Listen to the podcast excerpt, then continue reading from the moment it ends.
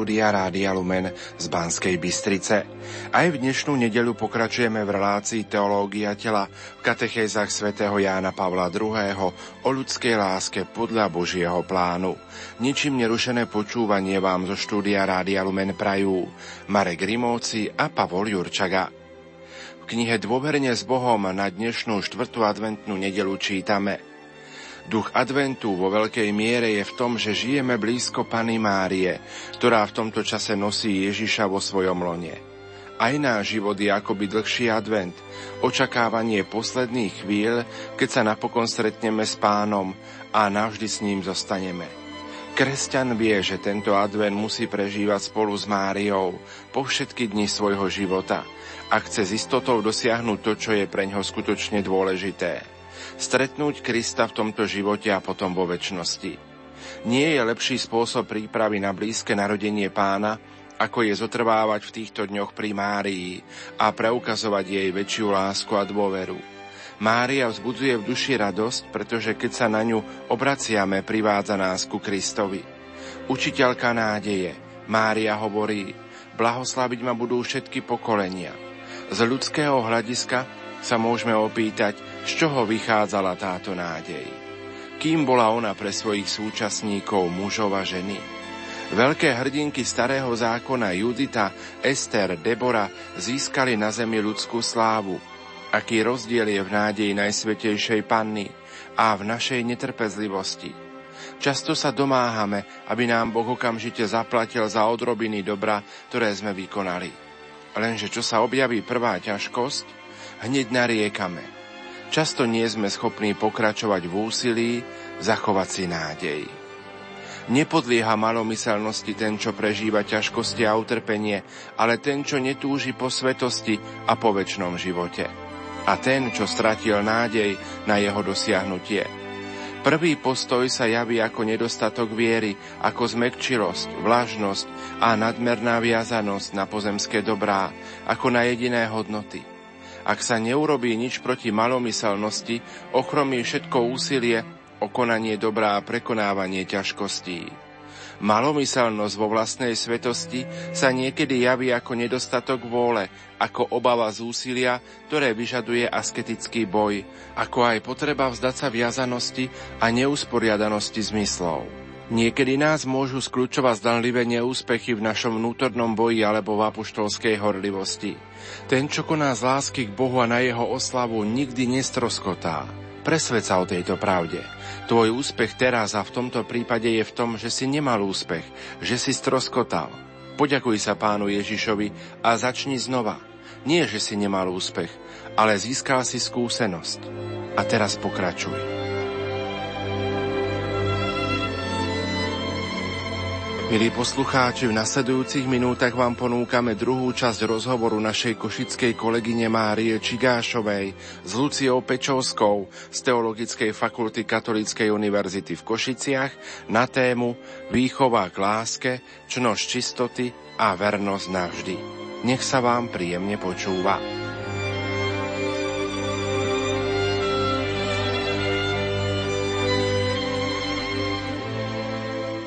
Ovládanie pudov rozumom a voľou nepochybne vyžaduje askézu, ale keď sa máme vrátiť k tým predchádzajúcim príkladom, dosiahnutie ktorého dobra si nevyžaduje askézu. Futbalisti nehovoria o askéze, ale musia sa zriekať určitých vecí, takisto aj huslista. Alebo napríklad aj matematik, teda vedec, ktorý, keď je dobrým matematikom, určite si zažil mnoho prípadov, v ktorých počítal, počítal, ale skúška správnosti nevyšla, čiže musel sa pustiť do ďalšieho počítania. Alebo vyšla, ale napriek tomu, keďže chcel sa dostať k ďalším príkladom, počítal ďalej. Tiež toto úsilie alebo disciplína prispieva k riešeniu rozličných iných problémov, hovorí Pavol VI a podporuje starostlivosť jedného partnera od druhého, ale napokon aj rodičom dáva schopnosť účinnejšie vplývať na výchovu detí.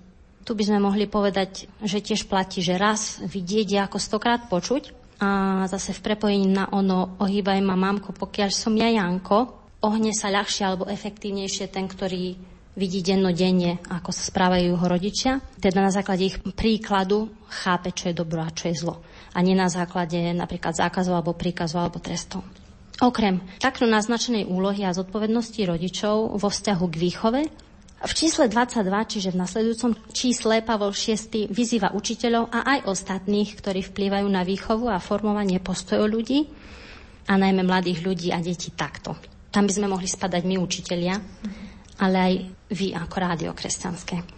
Chceme pripomenúť vychovávateľom a tým, ktorí sú zodpovední za spoločné dobro ľudskej spoločnosti, že je nevyhnutné vytvárať priaznivé ovzdušie pre výchovu k čistote, aby totiž pravá sloboda zvíťazila nad neviazanosťou. Ideme naspäť k tomu príkladu športovca. Žiaden adept na kvalifikáciu na majstrovstva sveta v ľadovom hokeji sa nehnevá alebo neobvinuje nikoho, že keďže nemôže ísť do kina alebo na výlet, lebo musí trénovať, že nie je slobodný. Nikto to takto nevníma. Tiež si nemyslí, že nebodaj niekto jeho slobodu obmedzuje, keď mu pripomenie, alebo vytvorí také podmienky, aby mohol v kľude trénovať. A žiadny mladý športovec, ktorý musí trénovať dvojfázovo, alebo neviem, ako sa to povie, viacfázovo, nepríde k nám s tým, že ho to obmedzuje alebo že je neslobodný. Respektíve áno, je neslobodný, ale je neslobodný v úvodzovkách a aj tréning ho v určitom zmysle obmedzuje, ale len v takej miere, v akej nemôže robiť veci, ktoré mu neslúžia k tomu, aby dosiahol cieľ. Čiže ak chce byť svetovým hokejistom, nemôže netrénovať. Samozrejme tiež nemôže ísť do kina vždy, keď by chcel, ale toto chodenie do kina ho nejako nepribliží k tomu, aby hral v NHL. Čiže môže si vybrať a slobodne si vyberá áno, tvrdý a pravidelný tréning. No a podobne taktiež aj prípad huslistu. Je síce pravdou, že nemôže napríklad hrať volejbal, aby si neporanil ruky, alebo tiež nemôže chodiť často na dlhodňové, viacňové výlety, ale nemôže tak robiť nie preto, lebo by v skutku nemohol, ale preto, lebo vyhrať súťaž alebo dostať sa do viedenských filharmonikov je to dobro alebo tá hodnota, ktorú si slobodne vybral lebo si ju zamiloval, a ktorú dosiahne len vtedy, ak bude denne cvičiť a ak bude denne cvičiť dlhé hodiny. A nie tak, že bude chodiť hrať volejbal alebo na dlhodňové výlety s kamarátmi. Preto si všimneme aj tento ďalší znak, ktorý majú virtuozita a majstrovstvo čnosťou spoločné, že totiž nie sú potretím ani zapretím slobody človeka, ale naopak majú súvis s jej realizáciou na najvyššej možnej úrovni. Otázkou je potom zvláštnou otázkou, ktorá vystáva v tomto kontexte, je, že prečo by mala čistota byť niečím, čo človeka ako osobu a jeho slobodu obmedzuje. Keď to neplatí o virtuózoch a ne, neplatí o vrcholných športovcoch, prečo by o nás, ktorí sa snažíme žiť čisto, mali sme si my sami niekedy myslieť, ale hlavne svet, že nie sme slobodnými, že čistota nás zväzuje. Samozrejme musíme vedieť, čo čistota je. Musíme teda chápať, k akému dobru nás približuje, alebo aké dobro nám komunikuje. Len keď si ju zalúbime, ak teda to dobro, ktoré nám komunikuje, máme radi, môžeme sa ho rozhodnúť, lebo ho poznáme a máme ho radi, môžeme sa ho rozhodnúť dosiahnuť. Čiže budeme rozprávať o čistote. Takže skúsme teda našim poslucháčom trochu podrobnejšie priblížiť, čo je to tá čnosť čistoty. Ako sa môžeme cestou nadobudnutia práve tejto čnosti priblížiť k uskutočneniu a naplneniu povolania k tomu, aby sme milovali? Tu by som chcela možno, že začať práve tým prepojením alebo práve tou definíciou čnosti ako stratégii lásky. A teda bude nutné vysvetliť vzťah, ktorý existuje medzi láskou a čnosťami Čnosti sú láskou, môžeme povedať, alebo možno, že je lepšie povedať, že čnosti sú láskou, ktorá je činorodá, ktorá nás teda núti, samozrejme v úvodzovkách, konať a priváza nás k skutkom. Čnosti sú stratégiami lásky, kedy vtedy, keď stretneme dobro a zamilujeme si ho, vieme ho aj dosiahnuť a vieme ho dosiahnuť skutočne reálne. Láska je prezieravá a veľmi vynaliezavá. Tu sa môžeme pozrieť napríklad na zamilovaného mladého muža alebo mladú ženu, alebo jednoducho na zamilovaného muža alebo ženu, ani nemusia byť mladí. Môžeme sa pozrieť na to, akými sa stanú veľmi kreatívnymi, keď chcú milovanej osobe dať najavo, že je pre nich dôležitá a že ju majú naozaj radi. Čnostné konanie sa nezastavuje na polceste v zmysle tom, že nestačí spoznať a pochopiť, ale to, čo som spoznala a následne pochopila, je oskúšané, akoby skúškou správnosti, realizáciou alebo uskutočnením, čiže našim konaním. Čnostné konanie nie je ako postoj niekoho, kto je očarený krásou, napríklad ženy, alebo v prípade huslistu krásou hudby, alebo športovca krásou športu a nič. Ostáva očarený s otvorenými ústami a nič. Tu mi prichádza na um hra so slovíčkami môjho profesora v Ríme, kedy Don Livio Melina, ktorý nás učil morálku, vysvetľoval dynamiku konania človeka a rolučnosti hraním sa s dvoma slovami. Týmito slovami boli stupíto, to znamená očarený, a stúpido, hlúpy alebo hlupák. Povedal, rimanere stupito senza agire e essere stupidi, čo znamená v preklade, ak potom, čo ma niečo očarí, ostávam len pri očarení, že jej, aká krása, a nekonám na základe tohto popudu, som de facto hlupákom. Lebo kto by nechcel získať to, čo ho očarilo, alebo kto by nechcel sa zjednotiť s prameňom krásy a dobra, ktoré nám každá krásna vec komunikuje. Len hlupák. Čnostné konanie sa teda nezastavuje na polceste. Môžeme povedať, že čnosti sú zárukou toho, že sa naše konanie nezastaví pri chcení, alebo očarení, lebo ak by sa tak stalo, máme ďalšie slovenské príslovie, a nielen slovenské, že cesta do pekla je vydláždená dobrými úmyslami. Chcem a nič. Čnosti sú naopak zárukou toho, že to, po čom túžime, naozaj dosiahneme. Ak sa potom stretnú čnosti s darom Ducha Svetého, nemôžeme minúť cieľ. Súčasne táto cesta čnosti, teda cesta od spoznania dobra k jeho uskutočneniu, je najdlhšou cestou. Ako hovorieval ten istý profesor Melina, najdlhšou cestou v zmysle tom, že táto najdlhšia cesta je práve cesta od hlavy k srdcu. Hlavou myslíme rozum, že nevedel som, teraz viem a dokonca aj chápem, čo a prečo je dobrom, dokonca aj skutočným dobrom pre mňa, lebo som sa s týmto dobrom stretol a jeho krása ma očarila. A srdce myslíme v zmysle osoby, to, čo som pochopila, chápem i uskutočním, alebo teda vyjadrím cestou konania a završím svojimi činmi. A ak nie, ak teda úžas nerodí činy, som hlupákom. Teda najdlhšia cesta na svete je cesta od hlavy k srdcu. Dobro môžeme poznať, ale to nestačí. Máme ho aj konať. Aby z nás neboli tí, ktorí kážu vodu a pijú víno. Mohli by sme si tu rozobrať typológiu konania na ceste od hlavy k srdcu a bude to konanie človeka čnostného, potom kontinentného alebo zdržanlivca, inkontinentného alebo nezdržanlivca a potom napokon človeka nerestného, nerestníka. A tak ten, kto skutočne chce to, čo je skutočne dobré, lebo to miluje, a nechce teda to, čo týmto dobrom nie je, je čnostným človekom. Potom ten, kto chce chcieť to, čo je dobré, ale jeho túžba ešte nie je úplne sformovaná skutočným dobrom, ešte sa s ňou úplne nestotožnil, je zdržanlivcom, je kontinentným. Ďalším je ten, kto nevie, čo chce, lebo raz chce jedno dobro a raz chce iné dobro, teda nepozná a nestotožnil sa s pravým dobrom. Takýto človek je nezdržanlivcom, nezdržanlivým.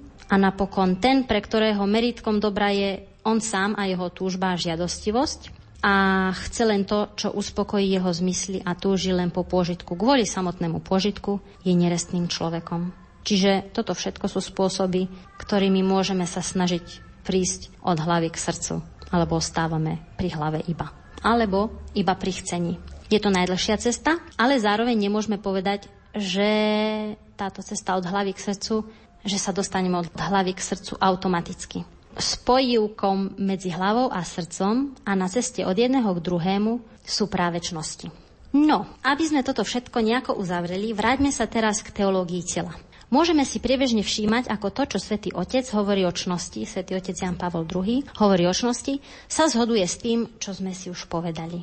Jan Pavol II, keď hovorí o čnosti čistoty, robí tak v kontexte Evanielia, teda dobrej zvesti, lebo v Kristovi sa naplňuje prísľub, ktorý Boh dal človekovi po tom, čo padol do hriechu.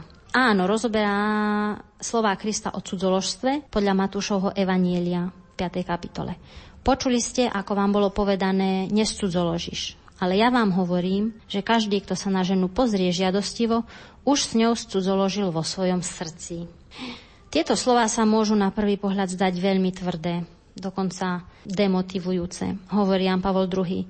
Ako by nimi sám Ježiš Kristus, ktorý je spasiteľom človeka, ľudské srdce vlastne odsúdil, ale nie takto ich máme chápať. Máme ich skôr chápať ako výzvu. Pápež nám hovorí, že fakticky nie sme odsúdení k tomu, aby sme žili ako otroci žiadostivosti, ale že v slovách spasiteľa sa ukrýva výzva a zároveň pozvanie k tomu, aby sme opäť objavili snubný význam, ktorý majú naše tela. A jeho slova, keďže sú slovami spasiteľa a vykúpiteľa tela, nielen hovoria, čo konať, respektíve nekonať, ale zároveň dávajú silu. Lebo Kristus nás vykúpil a práve táto jeho obeta, tento jeho dar, je silou alebo milosťou, ktorou môžeme uskutočniť výzvu a naozaj opäť objaviť snubný význam ľudského tela. Je dôležité si všimnúť, že rozhovor pápeža o čnostiach nemožno teda chápať bez prepojenia na Krista. Ak nás teda Kristus vykúpil a práve táto jeho obeta, tento jeho dar je milosťou, ktorou môžeme uskutočniť výzvu a opäť objaviť snubný význam ľudského tela, otázka je teda, ako sa to stane. Máme naše túžby potlačiť možno, alebo máme ich ignorovať, alebo máme zničiť svoje vlastné vášne? Máme zavrhnúť eros? Nie, hovorí svätý Otec, lebo eros, ak je pochopený správne, je súčasťou vnútornej sily, ktorá nás priťahuje ku všetkému, čo je dobré, pravdivé a krásne. Eros je motorom nášho konania, je súčasťou toho, akými nás stvoril Boh. A jeho súčasťou je aj pohlavná príťažlivosť, cestou ktorej sa manžel s manželkou stávajú jedným telom, teda darov jedného druhej a vytvárajú spoločenstvo osôb. Preto Eros nemôžeme a ani nemáme potlačovať, hovorí Jan Pavol II, ale máme ho premeniť. No a ako sa to stane, že Eros premeníme? Môže sa premeniť Eros? Stane sa to tak, že Eros sa spojí s étosom, hovorí svätý Otec, čiže s pravými mravnými hodnotami. Slovo pravými je na mieste, pretože skutočná etika nie je nejakým súborom zákazov alebo príkazov a následne trestov a odmien, ale pravá etika alebo morálka vyjadruje hodnotu, ktorú chce zároveň tak ochrániť, ako aj podporiť. Eros a etos, vášenia čistota, sa majú stretnúť podľa Jana Pavla II. v ľudskom srdci. A tak teda, ak nie je problémom eros, čo bude problémom? Problémom je žiadostivosť, o ktorej ste určite už hovorili a počúvali. Žiadostivosť eros deformuje a redukuje, pretože druhého, druhú osobu vníma ako vec. Zdanlivo protirečivé, ale de facto je veľmi výstižné vyjadrenie svätého Otca o tom, že sexuálna túžba, ktorá je len žiadostivosťou alebo chtivosťou, nie je dostatočne erotickou. Ak túžim po niekom len ako by bol vecou a po jeho tele ako by bolo ono len vecou, tak netúžim dostatočne eroticky, lebo eros, ako sme už povedali, ak je správne pochopený, je súčasťou tej vnútornej sily, ktorá nás priťahuje ku všetkému, čo je dobré, pravdivé a krásne. A ak dobro, pravdu a krásu tela zredukujeme na vec, redukujeme zároveň aj eros. V Kristovi máme schopnosť stať sa ale pánmi vlastných túžob, lebo on oslobodil človeka a aj jeho srdce tak, aby človek vedel a následne mohol znovu objaviť krásu snubného významu tela. Ak sa nám aj niečo takéto zdá nemožné, zdá sa nám dobre, je to pravda, ale čo je človeku nemožné, nie je nemožné Kristovi. Ani tomu, komu on dá svojho ducha. S pomocou ducha človek dokáže odolávať žiadostivosti tela, lebo Kristov duch je tou silou, ktorá pôsobí v človekovi a ktorá aktívne odoláva túžbám tela. Skrze ducha dokážeme prijať Kristov život a teda dokážeme žiť lásku, ktorá sa daruje. Môžeme skrze ducha žiť život podľa ducha, teda život čistého pohľadu osoby na osobu ako na dar. Toto sa ale nestane ani hneď, ani bez námahy, Žiadostivosť, ktorá je protikladom snubnosti a čistoty, neporazíme ani tak, hovorí svätý Otec, že si ju akoby nebudeme všímať a teda dáme jej zelenú, uspokojujúc všetky naše túžby, ale tiež ju neporazíme tak, že ju potlačíme alebo si nepriznáme, že existuje že je. Oba tieto spôsoby, Jan Pavol II hovorí, vychádzajú z pohľadu na telo, ktorý nezodpovedá jeho hodnote a dôstojnosti, lebo jeho hodnotu umenšuje. Preto žiadostivosť možno prekonať len čistotou srdca. Čistota ale podľa neho nie je niečo medzi, nejaká stredná cesta, niečo medzi neviazanosťou a prudernosťou. Čistota ich presahuje. Presahuje tak neviazanosť, ako aj prudernosť tým, že oslobodzuje snubný význam tela, to jest, čistota pomáha nasmerovať naše túžby k pravým hodnotám osoby. Ďalej pokračuje svätý Otec, že čistota je čnosť, je teda schopnosťou, ktorú nadobudneme vytrvalou zdržanlivosťou od nečistoty. V takomto zmysle hovorí pápež veľmi expresívne, pomerne expresívne, čistota si vyžaduje veľmi bolestivý proces krížovania tela. Hm. Ale čistota nie je len čnosťou. Ona je zároveň a taktiež aj darom Ducha Svetého a postupne v srdci toho, kto ju pestuje, dozrieva. Tak ako z mladého huslistu sa stáva majster, virtuós a ako aj športovci sa zlepšujú vo výkonoch, tak dozrieva aj čnosť čistoty. Ten, kto ju nadobudne, lepšie povedané nadobúda, sa teší z plodov víťazstva nad žiadostivosťou. Teší sa teda z toho, že sa vie pozrieť a pozerať na toho, na koho hľadí ako na dar, ako na osobu, ktorú môže milovať, ktorej sa môže darovať, s ktorou môže vytvoriť spoločenstvo lásky aj života. Radosť čistého človeka je preto úplne iná ako radosť, ktorá vyplýva z uspokojenia žiadostivosti. Čistota áno zahrňa a predpokladá zdržanlivosť a miernosť a tiež ovládanie vlastných túžob, hovorí svätý Otec. Ako takú ju možno niekedy môžeme vnímať ako obmedzenie, Veď prečo máme ovládať vlastné túžby? Alebo dokonca ju môžeme vidieť ako protiklad slobody. Ale toto je len zdanlivé, už sme si o tom hovorili predtým. Miernosť v skutočnosti neznamená menej, ale viac. Lebo ten, ktorý má čnosť miernosti, postupne začíva prežívať slobodu daru, hovorí Jan Pavel II. Svetý Otec tiež hovorí, a mnohí sme to sami zažili, respektíve začuli na vlastné uši, dokonca sme to už aj spomínali vo vašej otázke, že kresťanská morálka je vlastne sériou zákazov a príkazov typu žiadny predmanželský sex, žiadne predmanželské spolužitie, žiadna antikoncepcia, žiadna pornografia, ako by teda žiadna zábava, v zmysle zábavy, ako ju vníma svet. Ale pravdou je niečo úplne iné. Kresťanská morálka je morálkou, kde sa sloboda človeka realizuje maximálne. Túžby, ktoré do človeka vložil Boh, sú oslobodené a zvážne žiadostivosti, kedy niečo získavam pre seba, lebo ja to chcem, sa stáva, hovorí svätý Otec, vášeň daru. Teda darujem sa ti vášňu. Vášeň zjednotená s čistotou telo oslobodzuje k tomu, aby sa stalo tým, čím bolo stvorené, aby bolo teda živým vyjadrením spoločenstva, uprostred ktorého sa osoby stávajú sebe navzájom darom. Ak to ani my ako kresťania takto nechápeme, znamená to, že máme aj my sami určité medzery, a že je dobré, ak sa o čnosti a morálke minimálne dnes rozprávame. Čistota napokon je slávou ľudského tela pred Bohom, hovorí Jan Pavol II. Čistota je Božou slávou v ľudskom tele. Vyviera z nej akási zvláštna krása, ktorou je preniknuté celé spolužitie medzi ľuďmi. A ľudské telo má nevysloviteľnú hodnotu aj preto, lebo skrze Krista je vyjadrením nielen ľudského ducha, ale i ducha svetého. Vďaka tomu, že sa vo svojom vtelení, svojou smrťou a zmrtvých staním Ježiš Kristus zjednotil s ľudstvom, s ľudskosťou, ľudské telo nadobudlo väčšiu slávu, ako malo pred padom našich prarodičov. A to je pre nás záväzkom aj výzvou. Lebo už, ako hovorí svätý Pavol v, liste, v prvom liste Korintianov, nepatríme sebe. Bolo za nás zaplatené drahé výkupné. Preto našimi telami, ktoré sú chrámami Ducha Svetého, máme oslavovať Boha.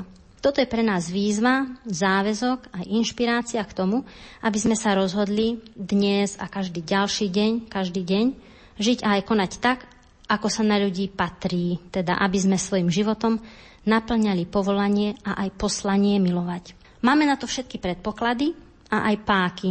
Máme vlohy, talenty, máme výchovu skrze rodinu, učiteľov, priateľov a aj páky v zmysle Máme zjavenie, máme dobrú zväzť, máme Jana Pavla II. a jeho teológiu tela a máme tiež pomocníka a priateľa s veľkým P, spolu s ktorým nemôžeme nevyhrať. Teda spolu s ktorým nemôžeme nemilovať čisto a nemôžeme nemilovať snubne a nemôžeme nemilovať verne. Teda s ktorým musíme vedieť milovať čisto, s ktorým vieme milovať snubne a vieme aj milovať verne. A toto je toto je v skutku veľmi dobrá novina.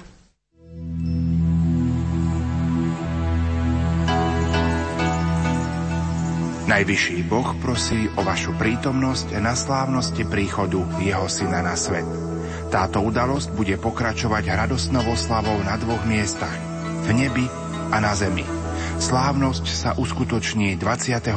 decembra a všetci ste pozvaní najbližšie dni stráviť prípravami na ňu. Štvrtou sviecou zhorel vosk v adventnom ráme